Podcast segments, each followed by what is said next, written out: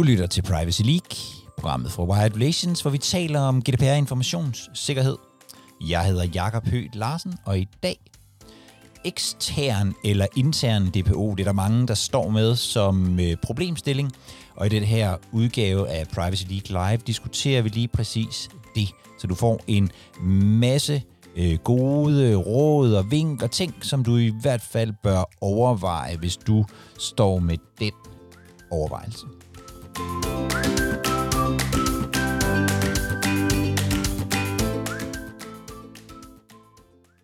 Jeg har til gengæld fået et helt konkret spørgsmål, som jeg håber, at nogle af jer også måske kan, kan byde ind på. Nemlig, hvilke erfaringer har folk med ekstern kontra intern depot? Øhm, jeg tænker, at vi måske kan gennemgå nogle områder omkring det. Øhm, jeg, har, jeg har skrevet lidt, lidt ned, som jeg vil løbe igennem, men så kunne jeg godt tænke mig at høre, om I har øh, erfaringer øh, på den ene, den ene eller den anden vej i forhold til det. Øhm, først og fremmest så tænker jeg, at der er noget omkring øh, det her med viden om forretningen.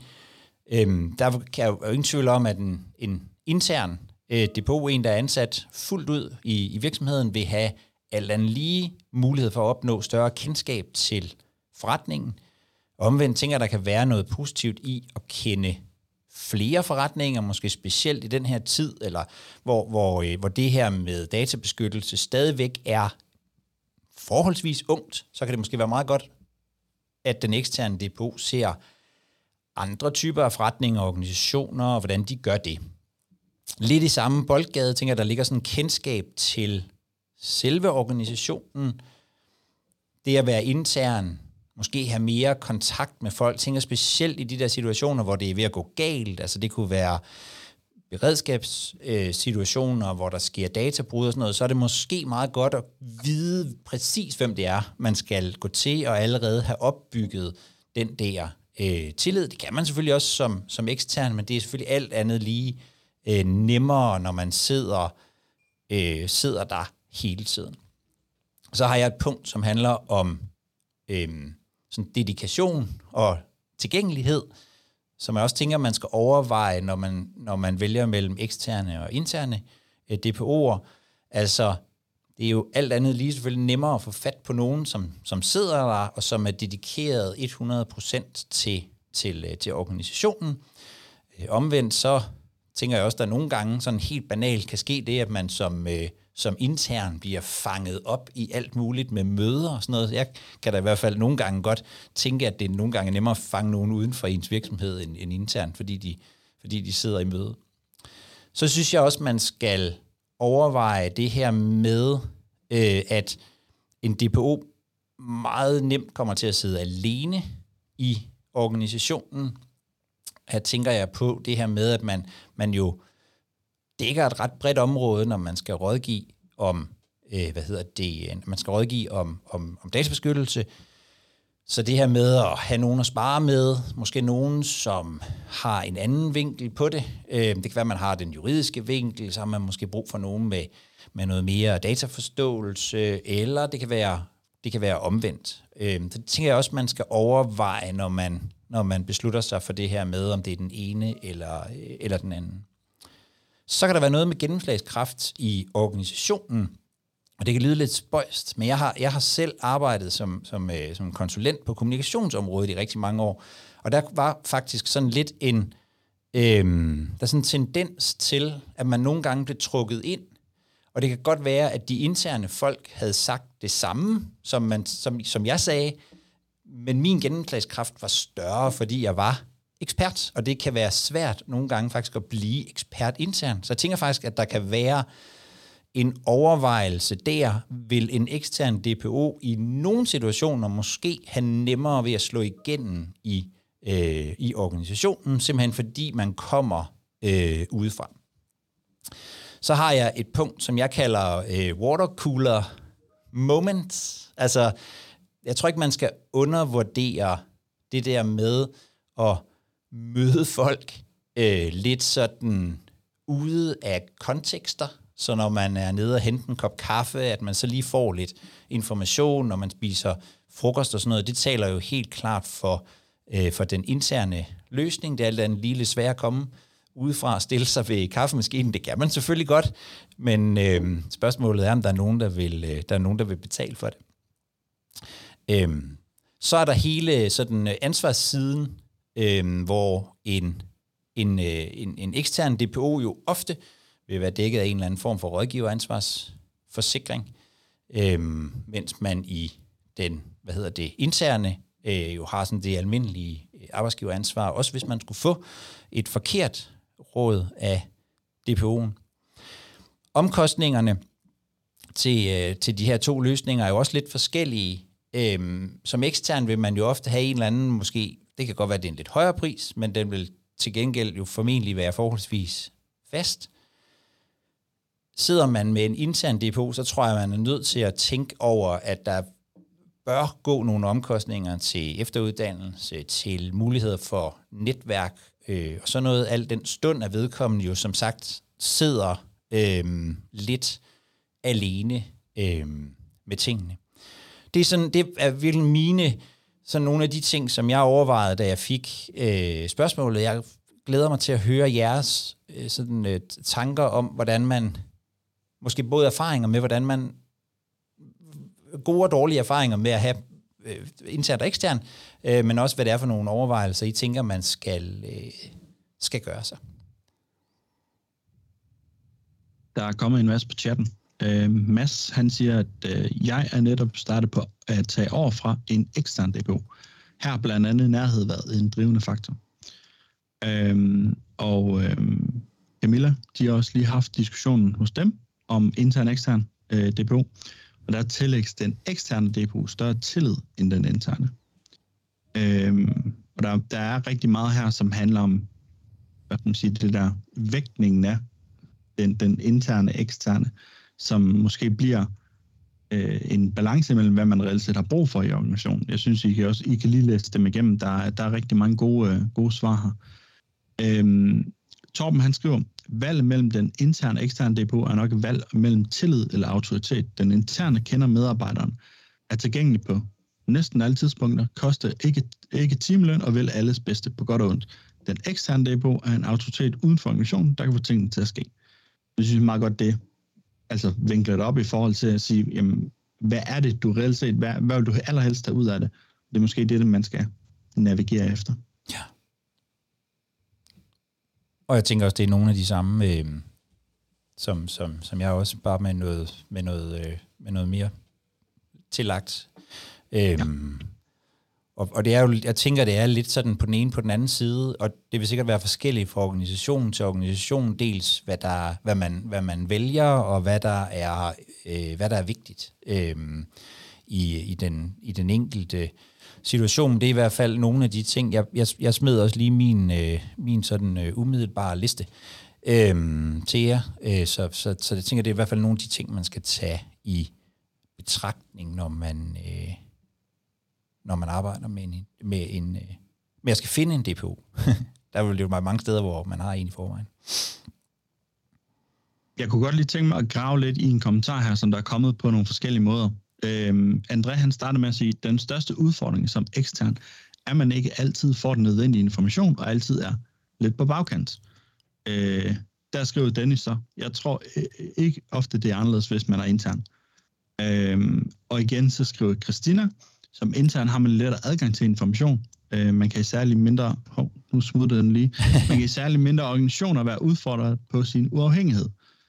Øh, så det der med adgang til informationer, lyder som om, at det er i hvert fald en eller anden form for et tema, om det er en barriere eller ikke en barriere. Og jeg tror, alt efter hvad for en type organisation man er, hvis man betaler sig fra det, så nu, nu hyrer vi nogen til at komme ind og faktisk tage den her rolle hos os, så er det nok nemmere at få i standsat nogle processer til, hvornår er det, man skal have adgang til det osv. Altså, hvordan sender man informationer fra vores organisation til en DPO? kontra hvis det er den interne, så er det sådan lidt mere, det finder vi lige ud af ned ad vejen, og så bliver de processer måske aldrig sat i støbeskeen. Øh, så jeg tror, der er noget af det der med, at vi skal måske allerførst se på, hvad er det for nogle problemer, vi skal have løst, før vi tager valget, om det er eksternt eller internt.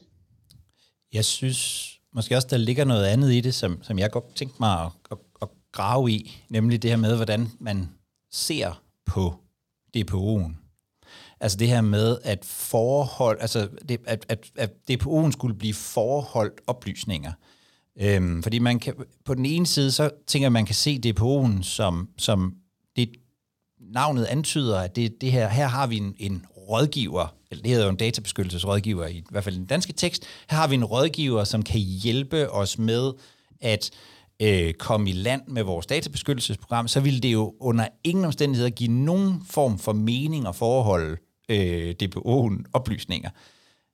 Omvendt så kunne man også godt stå i en situation, hvor, hvor man ser på DPO'en og siger, her har vi en, ligesom en ekstern revisor. Det er sådan lidt, det er i virkeligheden i en datatilsynets tillidsmand ind hos os. Så giver det måske mening at øh, forhold, oplysninger. Og jeg tænker, det er måske er lidt forskelligt, hvordan man ser på de her DPO'er i organisationerne. Er der nogen af jer, der har, altså, har tanker på det? Det synes jeg faktisk kunne være, kunne være super interessant. Altså, hvorfor skulle man, hvorfor skulle man egentlig forholde øh, DPO'en oplysninger?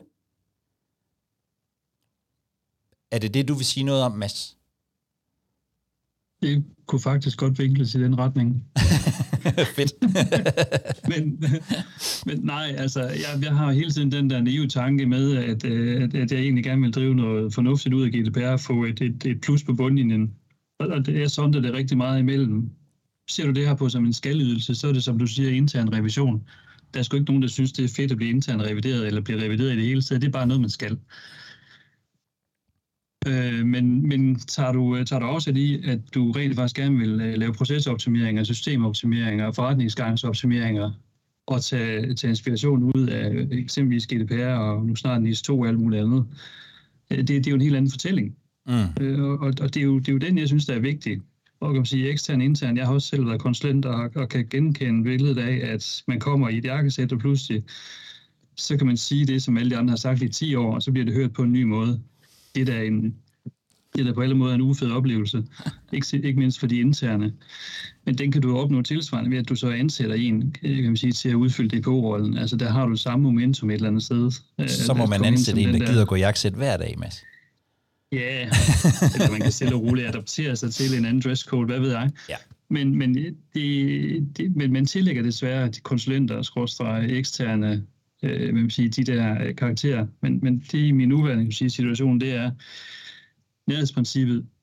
Den, den, det, at man har føling med, hvad der foregår i, i kontoret og, og lytter til, hvad der foregår på vandrørene, det, øh, det, det, det tror jeg i hvert fald er uvurderligt mm. øh, yeah. kontra det at køre en ekstern. Fordi der er ikke, det er ikke så momentum i, og du får ikke aflejet viden i organisationen.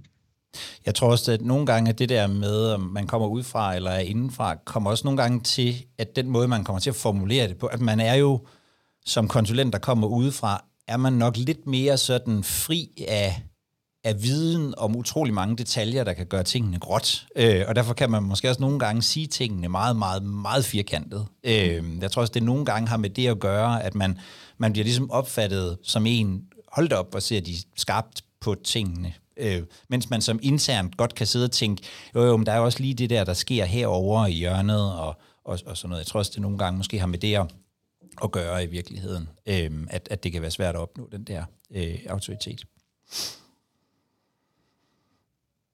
Vi har allerførst lige Dennis, som har en kommentar, og bagefter så kommer du på, Lars. Men øh, Dennis, du på. Øh, ja, altså, der, er, der er måske ikke nogen gode grunde til at holde informationer væk fra en DPO, men jeg kan da også godt se motiverne i det. Altså, det, um, fordi man jo har, altså hvis man er en ren DPO, altså en rigtig DPO med uafhængighedskrav og det hele, så, så hvis man hører noget, skal man jo sige noget.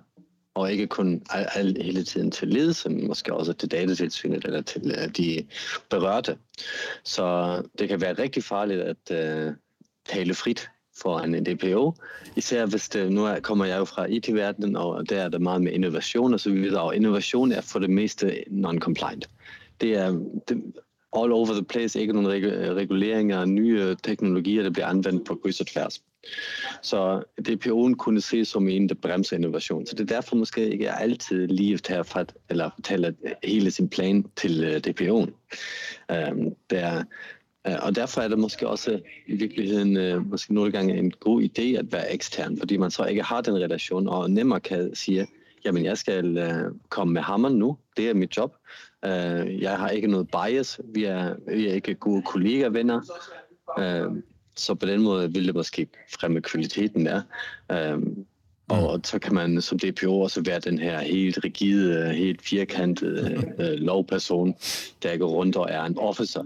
Ikke så meget en rådgiver, men mest en officer. Jeg synes, det engelske ord er måske lidt bedre i forhold til det uafhængighedskrav. Tak, Dennis.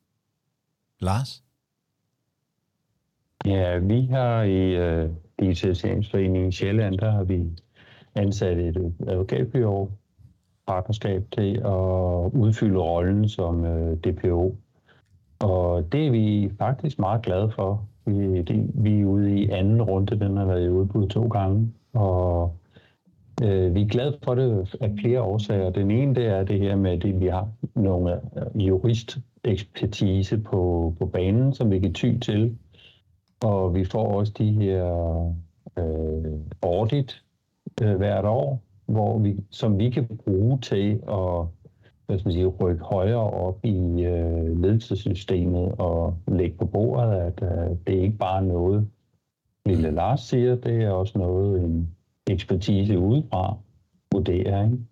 Og det har altså enorm vægt, at, at vi kan bruge den der som slagkraft. Og vi ser også sådan på det, at øh, selvom vi får nogle røde anmærkninger, så, så er det kun til at blive bedre af. Altså vi bruger dem ikke som blive dunk, dunk noget i hovedet med.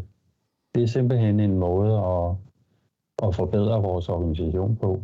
Mm. Så der synes jeg, at den der uafhængighed og det kritiske blik på vores arbejde, det er rigtig godt. Vi, vi vil være kede af, hvis der var grønt over det hele. Så har vi ikke noget arbejde med. Nej, det vil selvfølgelig ikke være så godt. tak, tak, Lars.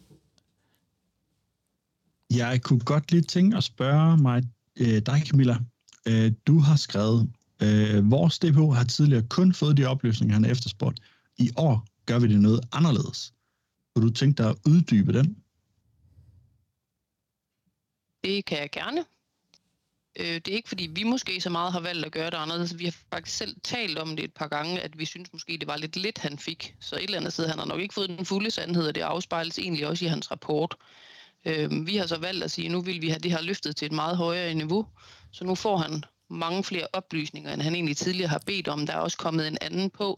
Vi bruger også et øh, advokatfirma til det her. Og der er kommet en ny person ind derovre, som også har en helt anden indstilling til det. Så det giver også meget, meget god mening at få det her løftet til et højere niveau. Vi skal så bruge det sådan rent ledelsesmæssigt til at få højnet niveauet, at de bliver mere opmærksom på, hvor stort problem vi rent faktisk står i. Øhm, så jeg er meget spændt på at se rapporten, når den kommer her i januar. For den bliver i hvert fald ikke lige så pæn, som den plejer at være. Du har lyttet til Privacy League, programmet fra Wired Relations, hvor vi taler om GDPR-informationssikkerhed. Og jeg håber, at du har fået input til dine overvejelser om DPO eller ej.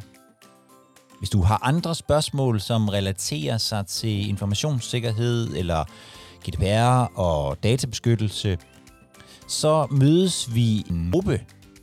Vi er faktisk øh, nogle hundrede i, i selve gruppen, men så er der sådan lidt forskellige mennesker, der kommer hver onsdag kl. 14 på et øh, Teams-møde. Det er det, du lige har lyttet til. Og der er du meget velkommen til at øh, komme forbi og stille dine spørgsmål og deltage i, øh, i diskussionerne, så vi alle sammen kan blive klogere forhåbentlig. Du melder dig til ved at gå ind på wiredrelations.com-el, og så håber jeg, at du vil øh, komme forbi en eller måske endda flere onsdage. thank you